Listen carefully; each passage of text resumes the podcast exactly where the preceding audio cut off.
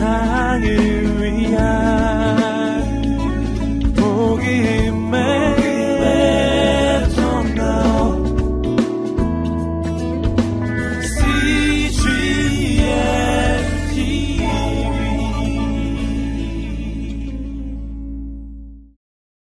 오늘 어쩌면 처음 교회를 나오신 분들은 사실 좀 부담스러운 말씀이 될 수도 있지만 모든 그리스도인들을 십자가의 은혜와 사랑을 알고 조금이라도 깨닫고 있는 당신의 백성들은 반드시 마음 가운데 새겨야 할 말씀이라고 저는 믿습니다.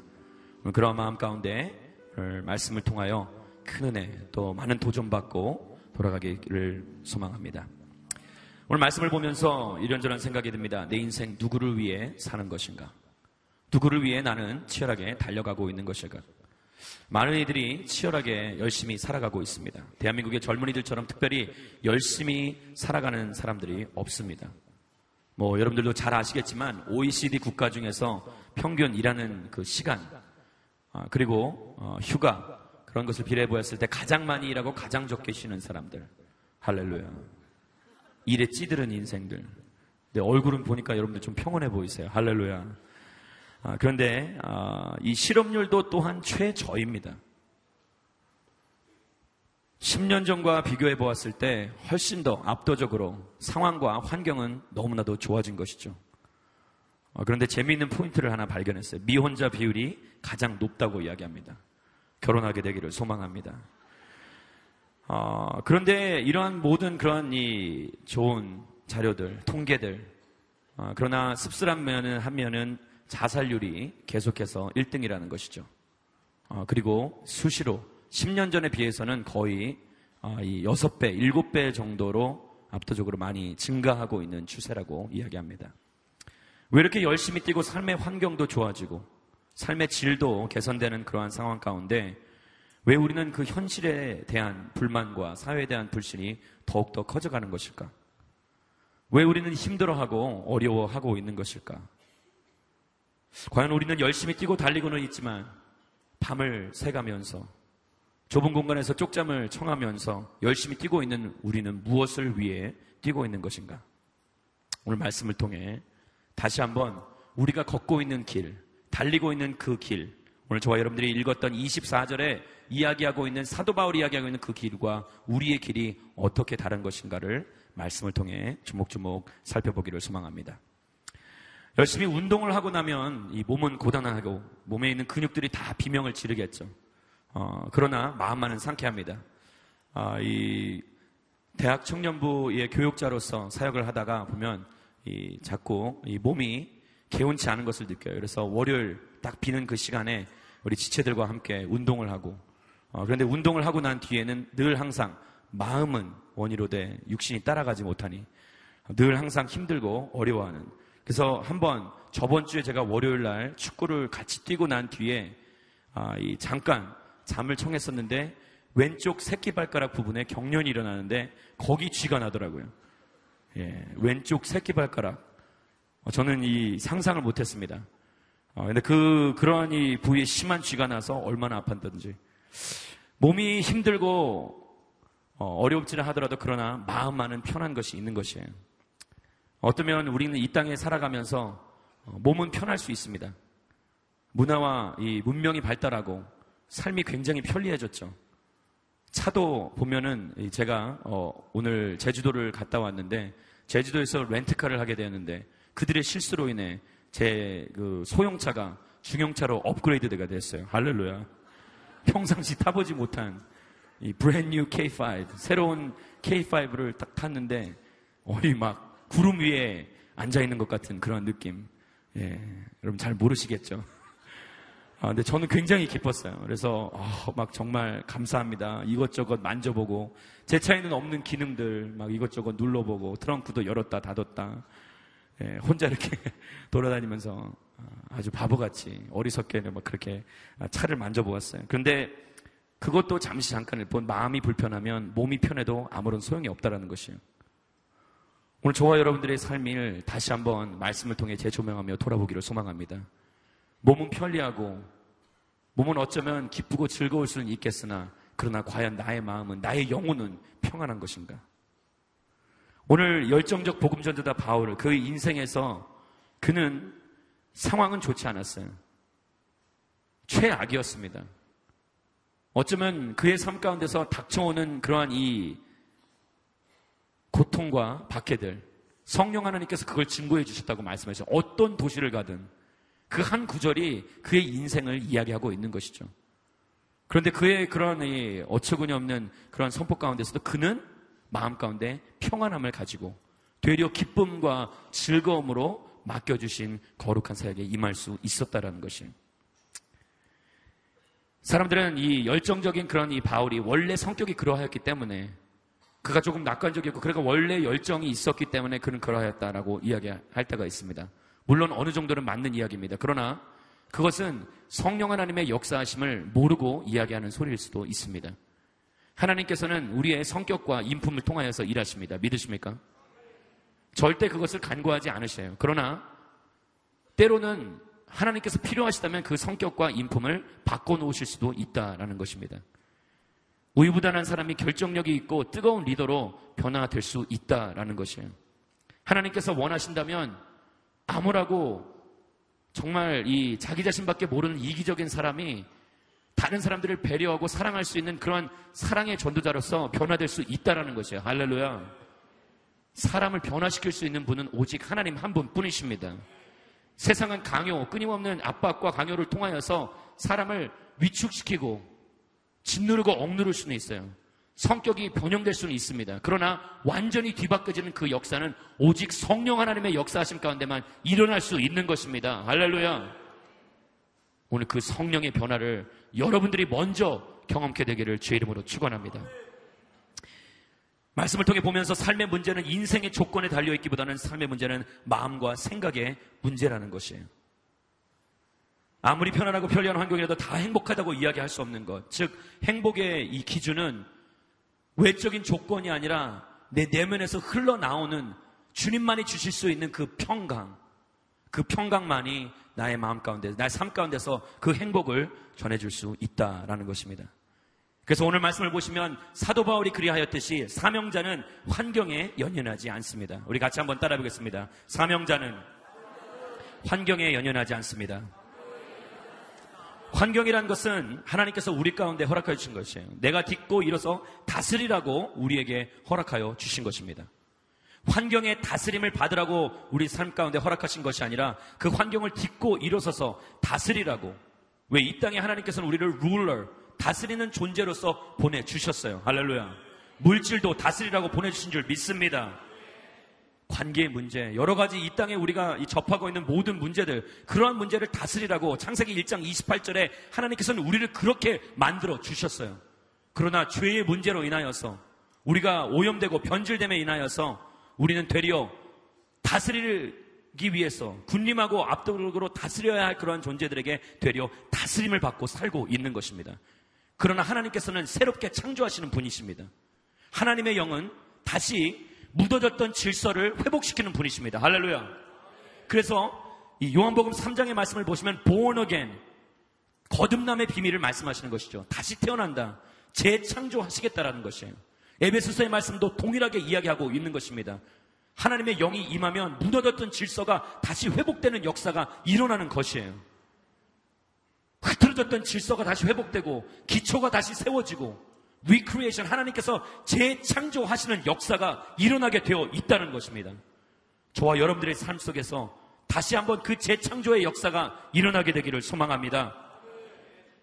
주님께서 그래서 늘 우리에게 말씀하시는 것이죠. 상황은 여러분들 수시로 변하는 것이에요. 그러기에 내가 그것에 맞춰 줄 때 나 또한 그것에 변화에 휩싸여서 나도 어디로 가는 줄 모르고 그것에 휩싸여서 쓸려가게 되어 있다라는 것이에요. 중심을 잃게 되어 있다라는 것입니다. 그래서 사명자는 사람들의 소리, 세상의 소리에 민감하여야 합니다. 그러나 민감하다는 것은 그들의 소리를 들을 줄 알고 극률한 마음을 품을 줄 알아야 한다는 것이지 그것으로 인해 내 인생이 좌우되어서는 안 된다는 것이에요. 할렐루야. 사람의 소리에 민감하면 하나님의 소리에 둔감하게 되어 있습니다. 하나님의 소리가 들리지 않는 것이에요. 어느 순간부터 사람의 소리에 민감하게 반응하게 될 때 이것이 하나님의 소리인지 이것이 세상의 소리인지 분간, 분별을 할 수가 없게 된다는 것입니다. 인간적인 생각에서 비롯된 소리인지 하나님 편에서 서서 하는 이야기인지를 분간치 못한 채 그것을 받아들인다면 그런 소리에 억눌리고 압도당하게 되고 지배를 받게 되어 있다라는 것이에요. 제가 이 2주 전에 네팔 단기 선교를 우리 지체들과 함께 다녀왔습니다. 아, 그곳에 갔더니 정말 놀라운 일들이 일어났어요. 평상시 공동체에서 존재감이 없던 지체들이 그곳에 가니까 존재감이 막 생겨나는 거예요. 사람들이 그들을 알아봐주고 그냥 한국에서 왔다는 이유만으로 각광하고 막 난리가 난 거예요. 수많은 무리들이 그들을 따라왔어요. 물론 존재감이 없던 저도 마찬가지였어요. 오늘 이교에서 존재감이 없는 전현규 목사도 네팔에 가니까 할렐루야. 그곳에 사람들과 비교해 보니까 거의 백인 수준. 저를 막 바라보면서 저에게 사인을 받으러 오고 그래서 말씀을 이 전도 집회를 하고 나서 말씀을 전하고 난 뒤에 많은 사람들이 막 저에게 다가와서 묵, 이야기를 묻고 너무 좋았어요. 왜 다른 것이 아니라 정말 하나님의 역사가 있구나. 그래서 막 사인도 해주고 근데 사인을 이렇게 해달라고 그러더라고요. 뭘 제 이름을 써서 뭐 하겠느냐. 그래서 거기다 하나님은 당신을 사랑하십니다. 뭐 거기 잔뜩 그렇게 영어로 막 썼어요. 그런데 이제 한창 사인을 하고 있는데 갑자기 뭔가 분위기가 심상치 않은 주변을 돌아보니까 한 이 저와 함께 사역을 했던 그런 자매가 하나 있었어요. 같이 간 팀원 중에. 어, 그런데 그 자매가 와서 어, 목사님 사진 찍어 드릴게요 했더니 그 자매한테 지, 모든 지체들의 시선들이 모든 사람들의 시선들이 심지어는 저에게 사인 받고자 하, 왔던 사람도 그 종이를 저한테 뺏어서 그 자매에게 주는 거예요. 인생의 최대 굴욕적인 사건이었어요. 근데 더 나아가서 그 자매가 더 웃긴 것은 들고 있던 카메라를 저에게 주면서 사진 좀 찍어주세요. 정말 마음이 어려웠어요. 네, 그 자매를 네, 정말 카메라로 한대 네, 농담이었습니다. 인기와 모든 시선에 집중이 되는 순간들 그런데 그런 시간이 계속해서 지속되니까 지체들의 마음이 흔들리기 시작하는 것이에요. 이것이 하나님의 뜻인가? 케이팝 문화 때문에 사람들이 열광하고 그것 때문에 한국 사람들만 보면 사죽을 목쓰는 그러한 사람들. 그런 것들 때문에 이게 정말 하나님의 뜻이고 인도하시는 것일까? 그들은 그 분위기에 압도되고 심취되어 갔어요. 조금씩 조금씩 변화되어 간 거예요. 하나님을 경외하고 하나님을 시선을 생각하기보다는 사람들의 시선에 집중하기 시작했어요. 그들이 찬양하는 모습도 사람들의 시선을 의식하기 시작했던 것이에요. 그 중에 이 재빨리 팀장 중에 그 한 명이 이러면 안 되겠다 싶어서 팀원들을 모으고 저희가 같이 기도했어요. 사람의 시선에 흔들리는 인생이 아니라 하나님의 시선에 집중할 수 있는 우리가 되게 하여 주시옵소서. 우리가 그렇게 기도하고 나갔을 때 다시 한번 하나님께서 올바른 방향으로 재설정하게 하시고 놀라운 일들을 우리를 통해 이뤄가셨습니다.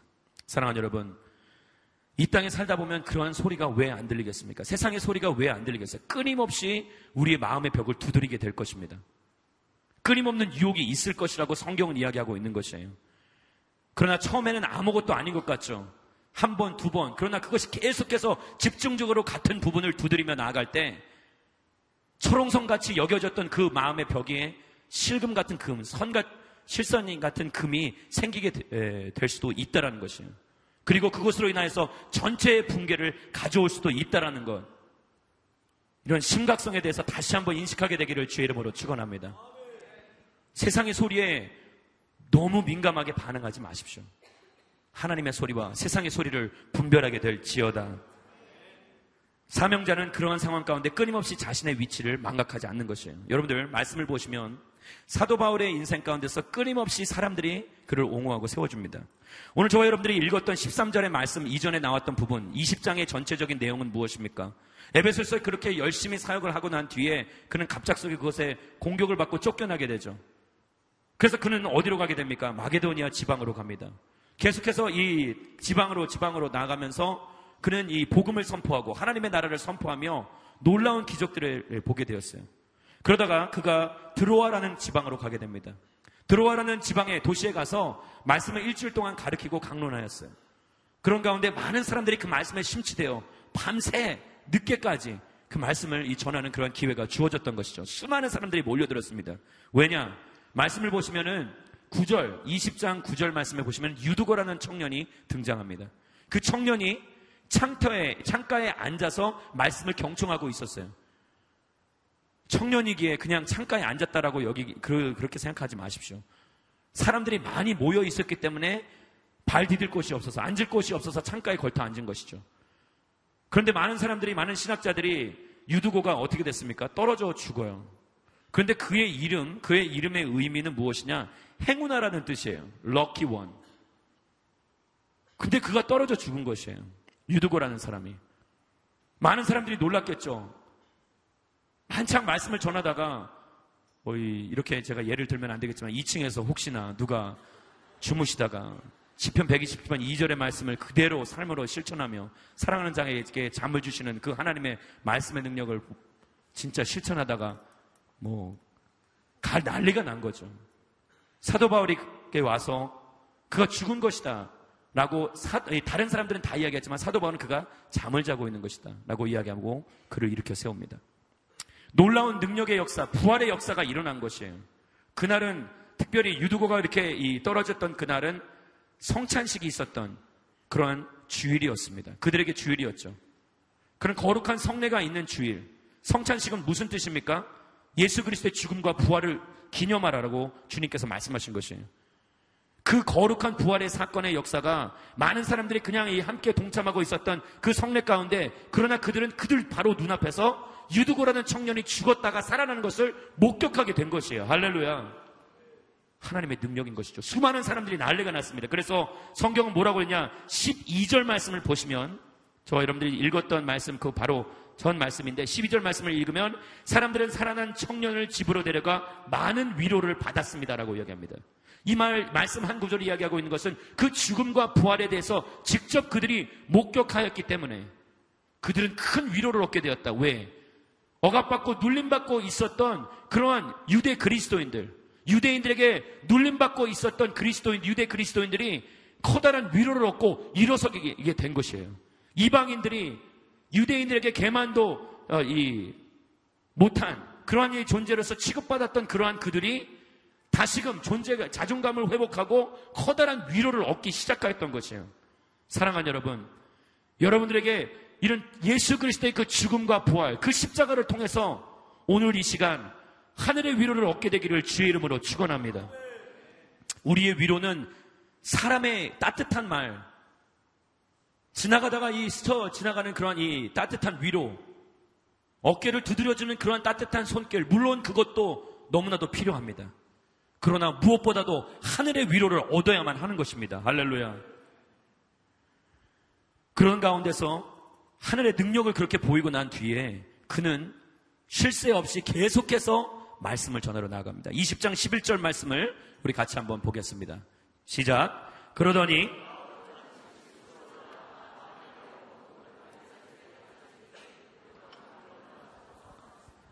사역자 바울은 어떠한 상황 가운데서도 흔들림이 없었습니다.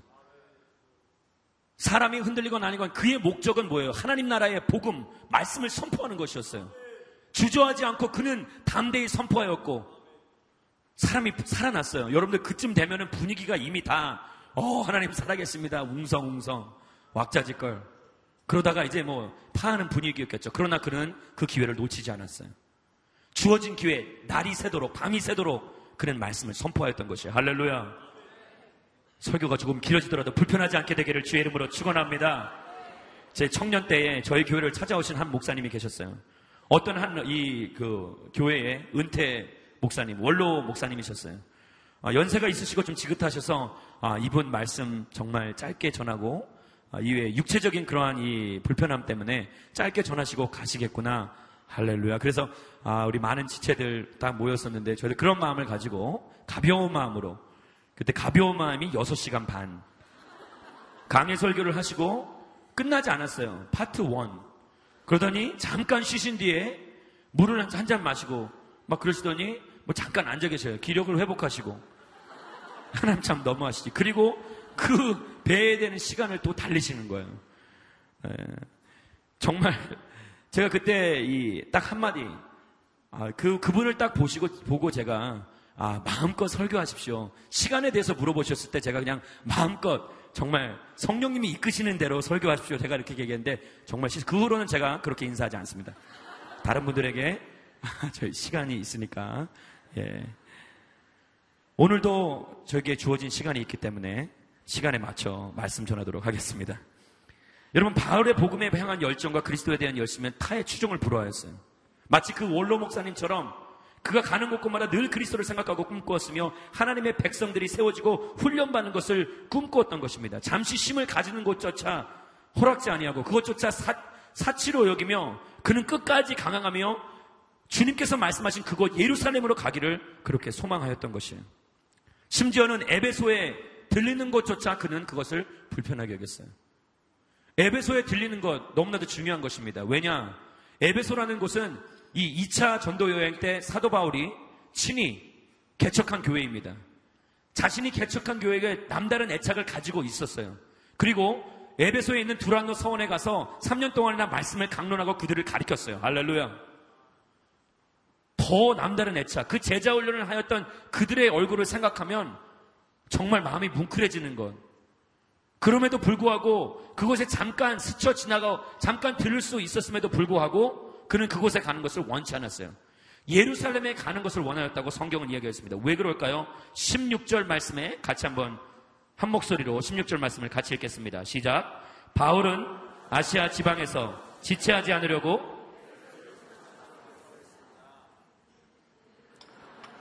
오순절에 맞춰 예루살렘에 도착하려고 서둘렀던 것입니다. 오순절은 유대인의 명절입니다. 절기예요. 수많은 사람들이 모이는 절호의 찬스입니다. 사도 바울은 그러한 하나님이 주시는 찬스를 놓치고 싶어 하지 않았어요. 에베소에 가는 것도 중요합니다. 사랑하는 사람들, 특별한 애착을 가지고 있는 사람들과 만나서 회포를 풀고 그들이 얼마나 잘 지내고 있는지 그들에게 권면을 하고 그들을 다시 세워주고 하는 것 너무나도 중요하지만 그에게 있어서 사명은 다른 데 있었어요. 예루살렘을 회복시키기 위한 하나님의 거룩한 명령, 하나님의 말씀이 있었기에 그는 자기 자신의 개인적인 그런 감정을 배제한 채 오직 주님의 주신 그 목표만을 위해서 달려갔던 것이에요. 때로는 우리의 감정도, 때로는 우리가 하고 싶던 일도 우리는 과감하게 포기하고 내려놓아야 할 줄 알아야 하는 것입니다. 사명자라는 것은 내 삶 가운데서 불편함을 감수하고 조금의 불편함을 감수하고서라도 그 사명을 주님 주신 그 목적을 달성하는 것이 사명자의 삶인 것입니다. 예루살렘에서 그 할 일이 있었기 때문에 그는 나간 것이죠. 그런데 에베소에서 이 그런 그냥 지나치지 또 못하기 때문에 사람을 보내서 장로들을 불렀습니다. 하나님께서는 당신의 이 백성들에게 하나님의 사람들에게 늘 다른 사람을 붙여주십니다. 예전에 들었던 얘기지만 아무리 커다란 나무도 혼자서는 숲을 이룰 수가 없다라는 내용을 들었어요. 우리 같이 한번 따라 볼까요? 아무리 커다란 나무도 혼자서는 숲을 이룰 수가 없다.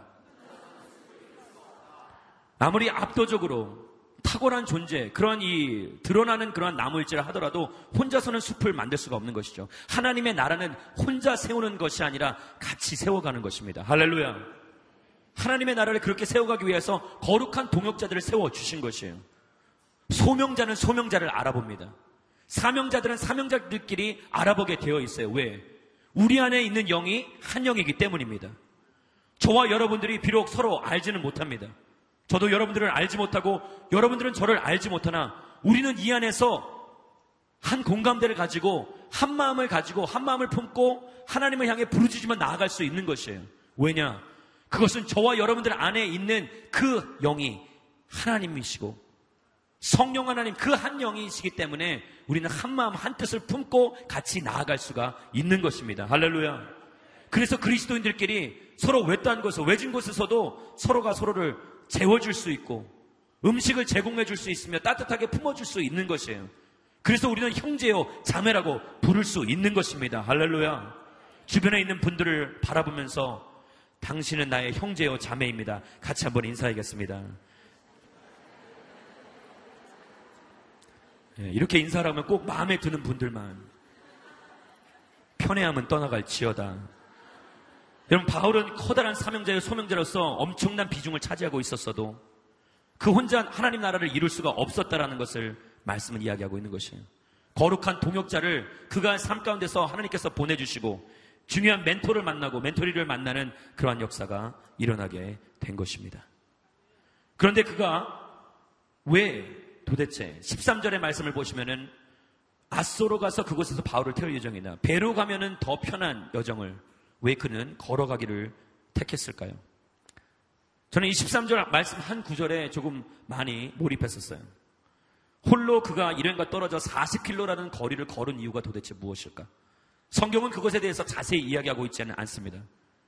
그러나 많은 신학자들이 이야기하고 또 제가 개인적으로 또 말씀 가운데 깨달음을 주신 것은 하나님께서 사도 바울의 인생 가운데 사명자의 인생을 살아가는 그 사도 바울의 인생 가운데 홀로 걸어야 할 시간이 있다라는 것을 가르쳐 주셨던 것이에요.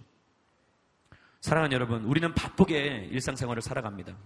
여러 사람들과 함께 더불어 여러 가지 일들을 가지고 여러 가지 목적을 가지고 뛰어가지만 그러나 때로는 우리의 삶 가운데서 홀로 혼자만의 시간을 가져야 할 때가 있다라는 것입니다. 여러분들만의 시간, 개인적인 하나님과 독대하는 시간을 갖게 되기를 바랍니다. 바쁘게 몰아치는 폭풍적인 스케줄 가운데 고요한 하나님의 음성을 들을 수 있는 나만의 시간이 있어야 한다라는 것이에요.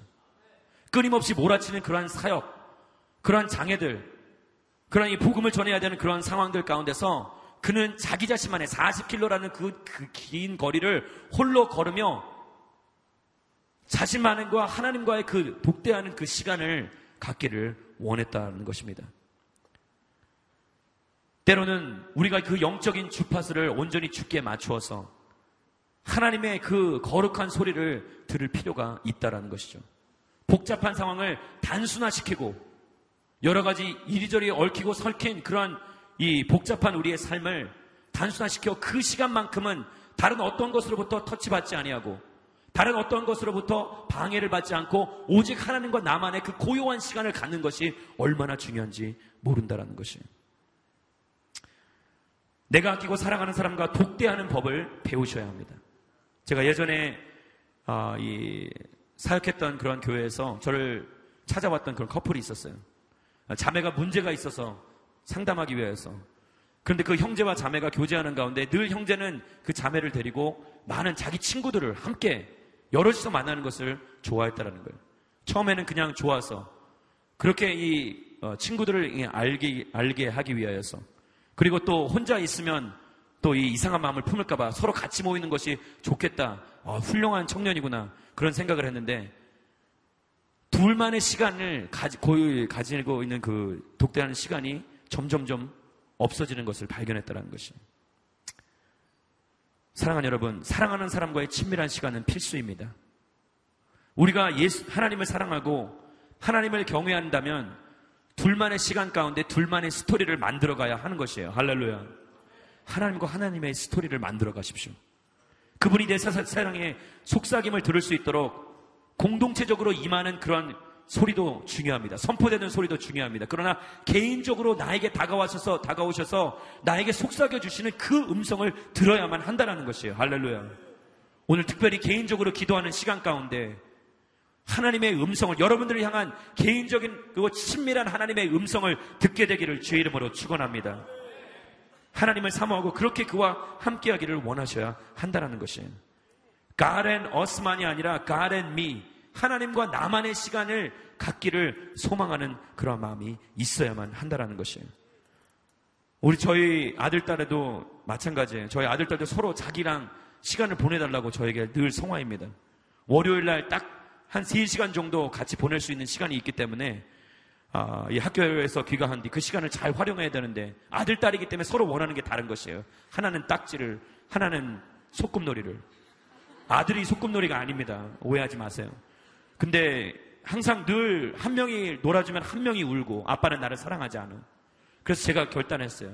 한 달에 이틀씩 이 하루는 딸을 위해서 지아 일이 딸 이름이 지아입니다. 그래서 지아데이라고 이야기하면서 하루 이 하루만큼은 딸을 위해서 이 하루만큼은 아들을 위해서 그랬더니 그들을 이 그들이 저를 향한 그, 그들의 마음이 점점 더 깊어져 가는 것을 발견했어요. 할렐루야. 저만의 착각일 수도 있습니다. 그러나 제 생각에는 그랬어요. 왜냐? 그렇게 혼자 이렇게 놀아주니까 모든 관심과 시선이 다 그에게 집중되는 것을 그가 느끼기 때문이에요.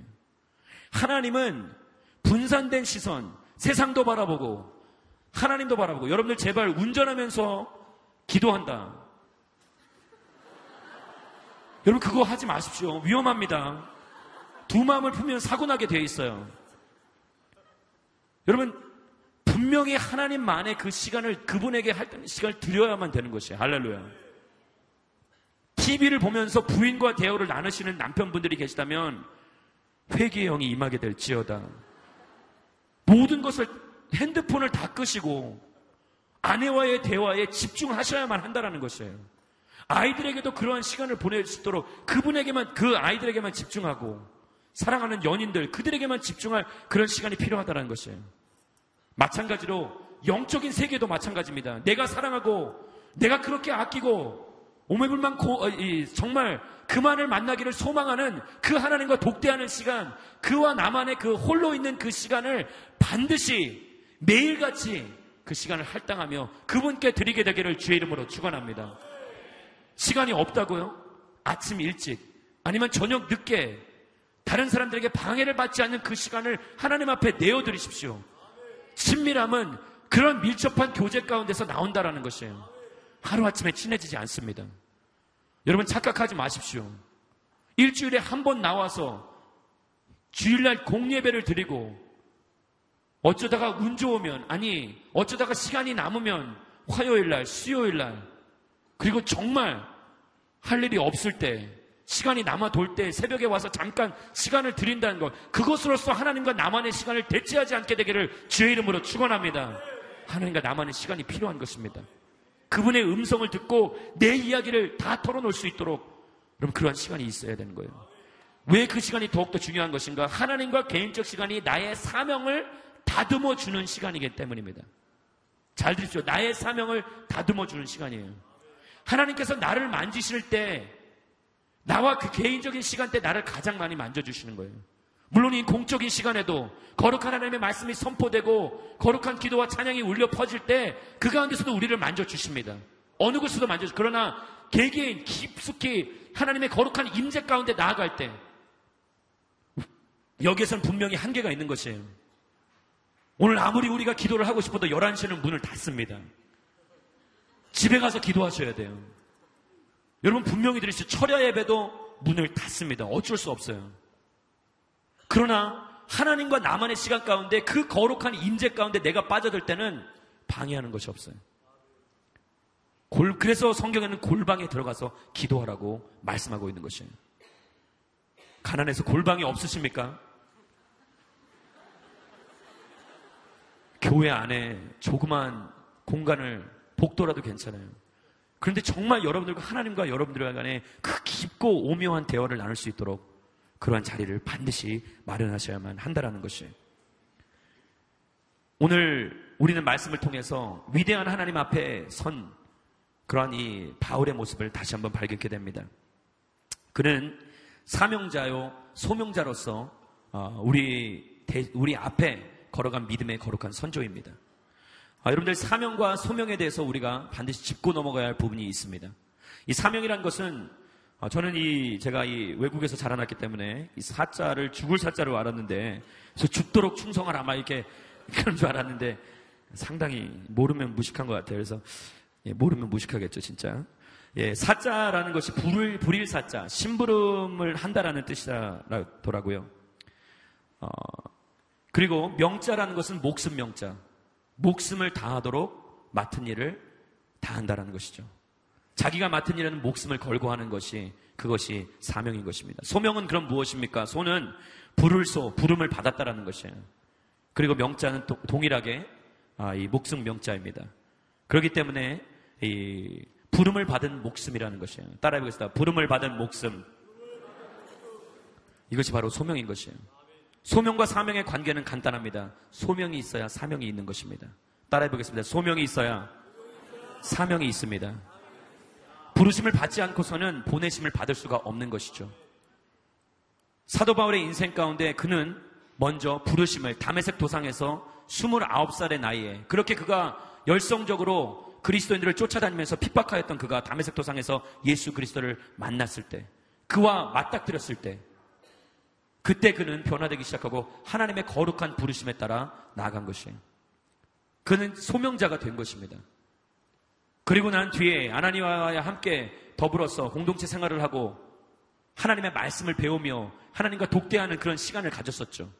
그 시간 뒤에 그의 삶 가운데서 1차, 2차, 3차 선교 여행이 펼쳐지게 된 것입니다.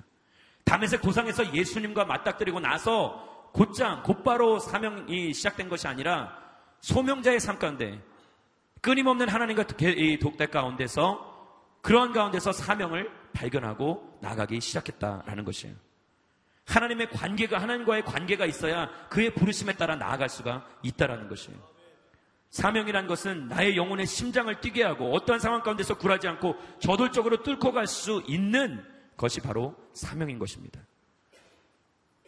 이것이 바로 소명과 사명의 차이점이요 관계인 것입니다. 여러분 사명자는 사명자는 그럼 도대체 자기가 나아가야 할 곳이 어디인지를 어떻게 발견할 수 있겠습니까? 우리는 궁금한 것이죠. 우리 모두 다, 다 예수 그리스도의 사명자로서 부르심을 받은 줄 믿습니다. 사명자이십니까? 네, 아멘 소리가 작네요. 아직도 이 부르심을 받았는지 긴가민가 한 중요한 것은 우리 모두 다, 다 소명자, 사명자로서 지금 이곳에 서 있다는 것이에요. 그렇다면 어디로 나아가야 하는 것인가? 22절 말씀을 같이 한번 보겠습니다. 22절 말씀 같이 읽겠습니다. 시작. 그리고 나는 성령의 강권하심 가운데 예루살렘에 가려고 합니다. 그곳에서 중요한 내용입니다. 성령의 강권하심입니다. 내가 나아가야 할 곳은 누가 가르쳐 주시냐? 성령님이 가르쳐 주십니다. 개혁개정은 이것을, 이 부분을 심령의 매임을 받다라는 그런 표현을 씁니다. 그리고 영어 성경은 compelled by the Spirit 이라는 그런 표현을 씁니다. 여기서 메인다라는 그런 그 표현이 가장 어원적인 의미와 가깝다고 이야기할 수 있습니다. 그러나 오해를 불러일으킬 수 있기에 강권적 그 강한 영향을 받는 것으로 번역된 것 같습니다. 왜 이렇게 말씀드리느냐? 중요한 것은 바울의 마음이 이미 사로잡혔다는 것. 그가 이 이끌림, 억지로 이끌림을 받았다라는 것이 아닙니다. 가고 싶지 않은 자를 내모시는 분이 하나님이 아니십니다. 믿으면 아멘 하시기 바랍니다. 여러분 착각하지 마십시오. 내 마음에 내가 내키지 않는데 등 떠밀지 않습니다. 아, 나는 하고 싶지 않은데 그분이 나를 미셨어요. 마치 누가 저 사람을 구해, 물에 빠진 사람을 구해주겠습니까? 뒤에서 누가 밀어서. 여러분 절대 하나님 그렇게 역사하지 않으신다라는 거예요. 많은 사람들이 그래서 기도할 때 깊은 기도의 임재 가운데 빠지는 것을 두려워할 때가 있습니다. 하나님의 음성을 구하고 듣기는 듣는 것을 거북하고 부담스러워할 때가 있어요. 왜냐? 제가 그랬거든요. 만약에 내가 깊은 기도의 임재 가운데 하나님의 임재 가운데 빠졌을 때 하나님께서 너 보고 가라. 에?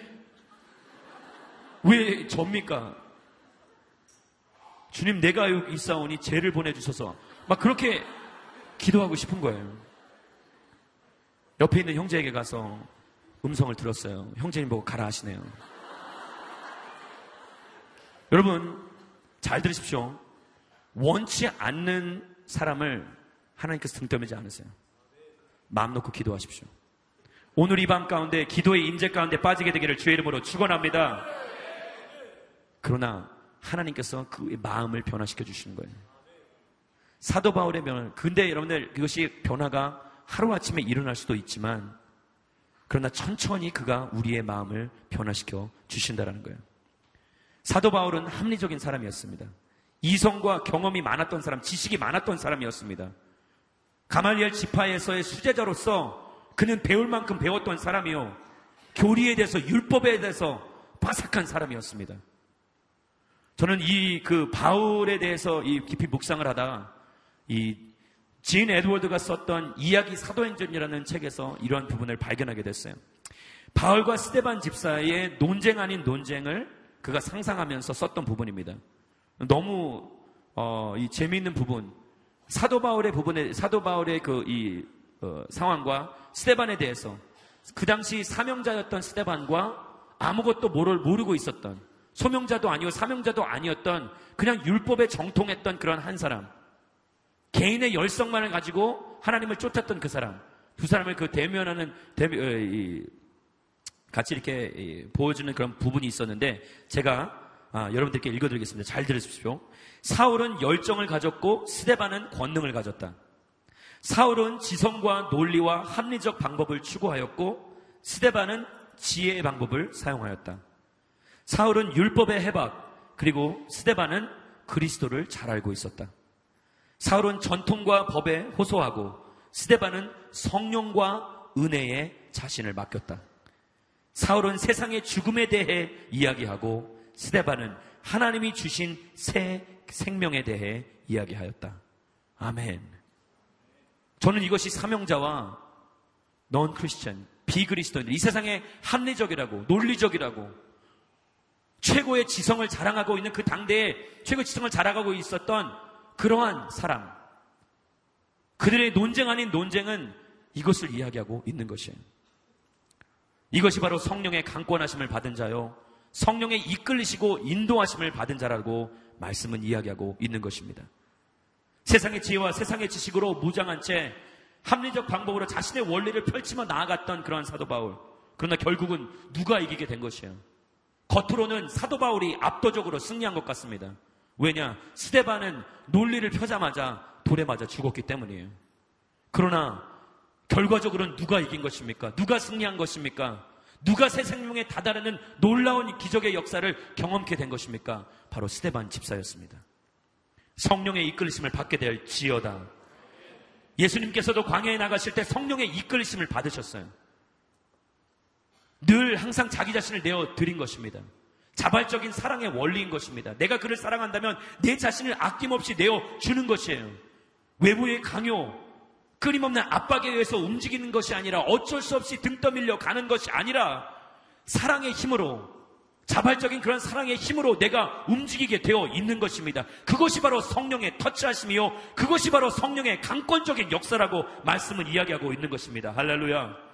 고린도전서 9장 16절과 17절 말씀을 같이 한번 한 목소리로 읽겠습니다. 시작. 그러나 내가 복음을 전하는 것은 내게는 자랑할 것이 아닙니다. 그것은 내가 꼭 해야 할 일이기 때문입니다. 내가 복음을 전하지 않는다면 내게 화가 미칠 것입니다. 그러나 내가 자원의 이 일을 행한다면 내게 상이 있을 것입니다. 자원에서 하지 않는다 할지라도 내게는 직무로 맡겨진 일입니다. 바울은 그가 원해서 그가 자원하여서 나갔다가라고 말씀을 이야기합니다. 성령은 그에게 어떤 일이 있을 것이라는 것을 보여주었어요. 말씀 가운데 네가 환란과 핍박 가운데 놓일 것이다. 매임을 당할 것이고 죽임 또한 당할 수도 있을 것이다라고 분명히 말씀은 이야기하였어요. 여러분 성령의 이끌림 받은 사람들이 예언하는 다른 성령의 이끌림 받은 예언하는 사람들이 나타나서 그들에게 예언할 때 여러분 어려운 일이 닥쳤다고 했을 때 그것을 꼭 피하라고 그렇게 예언하시는 것이 아닐 수도 있다라는 것이에요. 잘 들으십시오. 많은 사람들은 그 예언을 듣기를 소망합니다. 그래서 성령에 감동된 자들을 찾아다니면서 그분들에게 이 삶을 이야기, 예, 여쭙고 그들의 이 견해와 그들의 생각을, 그들의 하나님께서 받았던, 하나님께 받았던 그 예언을 듣기를 원하는 것이에요. 그럼 내 삶 가운데서 위험이 닥치면 내가 그것을 피하고 평, 에이, 평탄한 대로가 활짝 열리게 될 것이다라면 그 길로 가고 그것 때문에 하나님께서 우리에게 예언의 영을 허락하여 주셨을까요? 예언의 은사를 그래서 우리에게 붙여 주셨을까요? 절대 아니라는 것입니다. 왜냐? 말씀은 그걸 이야기하고 있기 때문이에요. 성령이 이미 사도 바울에게 가르쳐 주었고 이제 사도행전 후반부에 가보시면은 하나님의 영에 이끌림 받은 그 예언자들이 나타나서 뭐라고 이야기합니까? 그곳에 가면 반드시 붙잡히게 될 것이고 매임을 당할 것이고 죽일, 죽임을 당할 것이다라고 이야기하는 거예요. 그러나 사도 바울은 그곳에 연연하지 않습니다. 예언을 받았음에도 불구하고 되리어 그곳을 향해 나아가는 것이에요. 그럼 그 예언은 무슨 역할을 한 것일까요?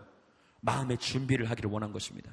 사랑하는 여러분, 예언이 여러분들의 삶 가운데서 다른 사람들을 통해 주어질지라 하더라도 그 예언에 대해서 여러분들의 신앙의 중심이나 그 이 신앙의 색깔이 흔들리거나 변질되지 않게 되기를 주의 이름으로 축원합니다. 늘 한결같은 마음을 품으라는 것이에요. 상황이 여의치 않다고 해서 포기하고 도망가라고 이야기하는 것이 아닐 수도 있다라는 것을 말씀은 이야기하고 있는 것입니다. 상황이 여의치 않습니까? 여의치 않을지라 하더라도 과감하게 도전해야 될 때가 있다라는 것이에요. 그리고 그것은 어떻게 발견하게 되느냐? 끊임없는 성령 하나님과의 교제 가운데 발견하게 되어 있는 것이에요. 하루아침에 이것을 분별할 수 있는 것이 아닙니다.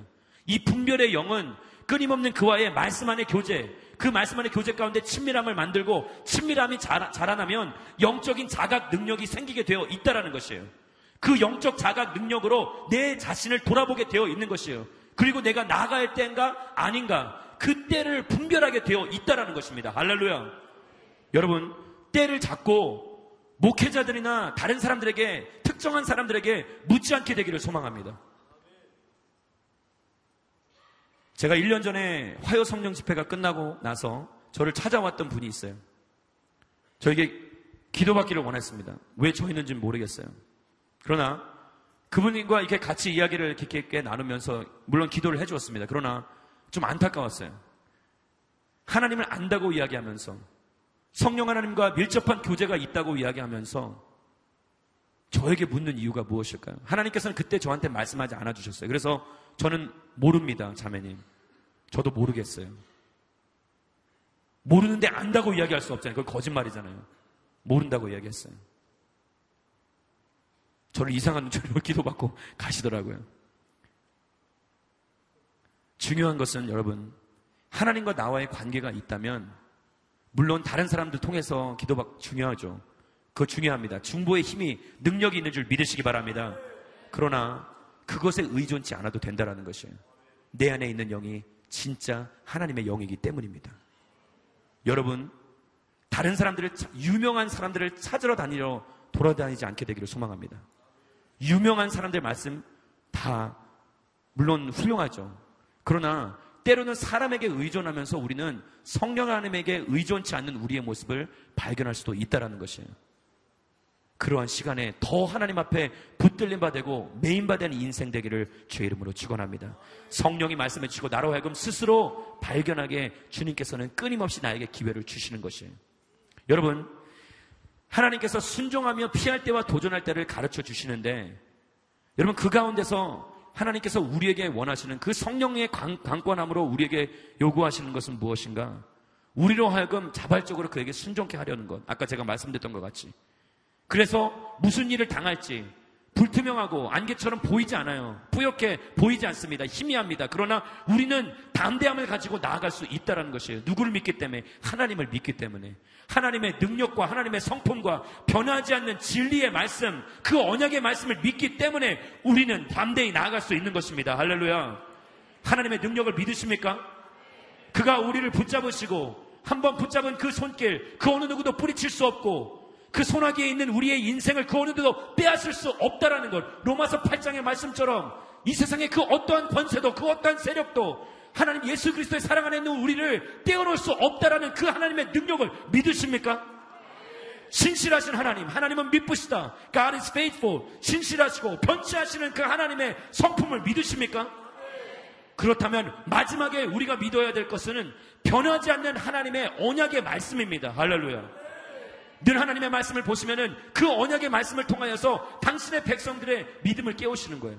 이 언약의 말씀, 이러한 말씀들을 통하여서 계속해서 그래서 성경을 보시면은 신명기 특별히 말씀을 보시면은 야곱의 하나님, 아브라함의 하나님, 이삭의 하나님 그들만의 하나님입니까? 우리의 하나님도 되는 거예요. 그러나 왜 성경이 그것을 강조하고 있는 것입니까? 그것은 변하지 않는 그들 때부터 시작되었던 그들 때부터 우리에게 주었던 변하지 않는 언약의 말씀이 바로 우리의 믿음의 뿌리가 된다라는 것을 말씀은 강조하고 있는 것입니다. 사람을 믿지 마십시오. 변하지 않는 진리의 말씀을 믿게 되기를 주의 이름으로 축원합니다. 사람은 시시각각 변합니다.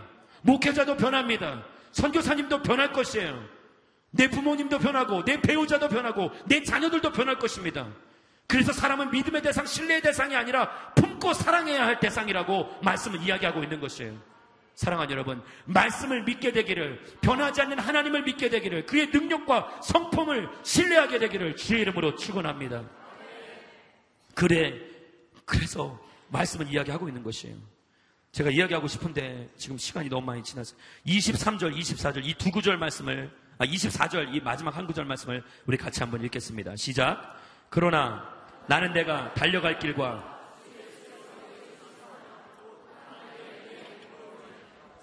사명을 다 완성하기 위해서라면 세상은 살다가 더 가치 있는 것을 발견하면 덜 가치 있는 것을 과감하게 포기합니다. 물론 때로는 그것을 다 가지고 양손에 다 쥐고 싶어 할 때도 있어요. 그리스도인들의 삶 가운데서는 두 개 다 지니고 살 수 없습니다. 예전에는 내 생명이, 내 삶이, 세상이 거기에 모든 최고의 가치를 부여해서 그것만이 최고이다. 라고 여기고 그것을 붙잡고 살아왔다면 이제는 예수 그리스도를 여러분들 그의 가치를 발견하셔야만 한다는 것입니다. 십자가의 가치를 발견하게 되기를 주의 이름으로 축원합니다. 그 은혜와 사랑을 발견하셔야 돼요. 그 은혜와 사랑을 발견케 되었을 때에 세상을 같이 쥐고 가는 것이 아니라 과감하게 내려놓는 놀라운 결단, 놀라운 의지, 놀라운 용기를 보여줄 수 있다라는 것이에요. 세상을 다 주어도 바꿀 수 없는 그 진정한 보물의 가치를 사도 바울은 발견한 것입니다. 내 삶 가운데서 나의 생명을 다 주어도 아깝지 않을 내가 여태껏 쌓아왔고 여태껏 누려왔던 그 모든 소유들, 쌓아왔던 업적들, 내가 여태까지 행하며 나왔던 모든 공로들, 그러한 모든 것들을 과감하게 내던질 수 있어도 포기할 수 없는 그 진정한 가치를 그리스도의 십자가에서 29살 그 담에색 도상에서 그의 눈이 감기어진 채 예수 그리스도와 대면할 때 그는 그 가치를 발견케 된 것이에요. 사랑하는 여러분, 사명자는 바로 진정한 가치를 발견하는 사람이요. 성령의 강권하심에 따라 움직이는 사람입니다. 사역지 간단합니다. 그가 이끄신 곳이 사역지입니다. 너무 어렵게 생각하지 마십시오. 어렵고 힘든 곳을 가야만 한다고 여러분들 그렇게 여기지 마십시오. 만약에 여러분들에게 하나님께서 탄탄대로의 길을 걷게 하신다? 그럼 거기가 여러분들의 사역지인 것이에요.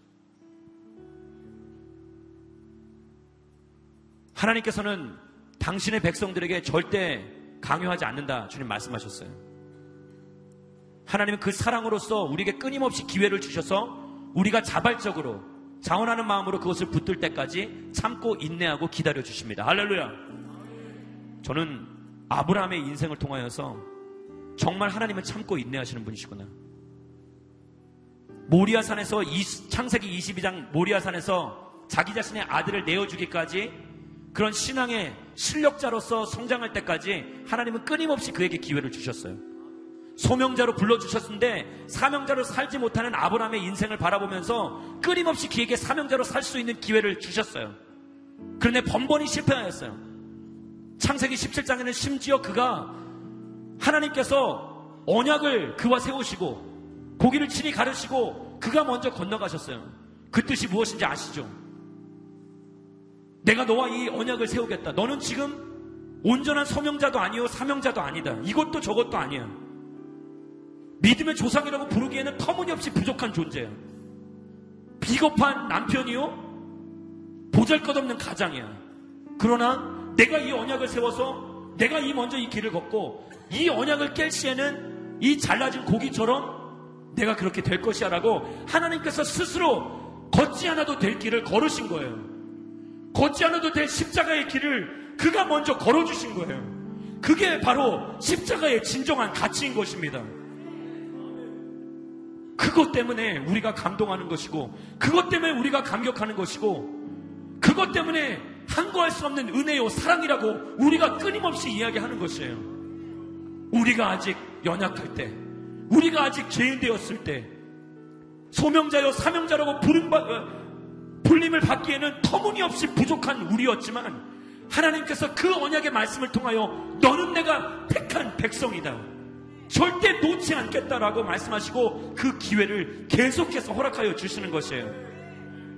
여러분 사랑의 기회, 사명자의 기회를 주실 때 자발적으로 사랑하는 마음으로 장원하는 마음으로 붙잡게 되기를 주의 이름으로 축원합니다. 그 가치를 발견하십시오. 오늘 이 밤 그 십자가의 은혜와 그 십자가의 사랑, 그 안에 담겨진 그 진정한 보물의 가치를 발견케 되기를 주의 이름으로 축원합니다.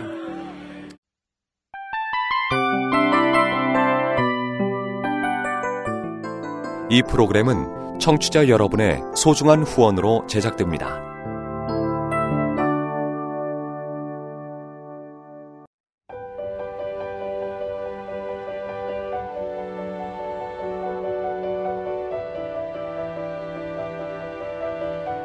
세상에는 수많은 교회들이 있지만 더 깊이 있는 말씀 강해를 찾기 위해 크기로만 교회를 선정하지 않습니다. 보다 좋은 영적 콘텐츠를 더 많이 나누기 위해 방송비를 받지 않습니다.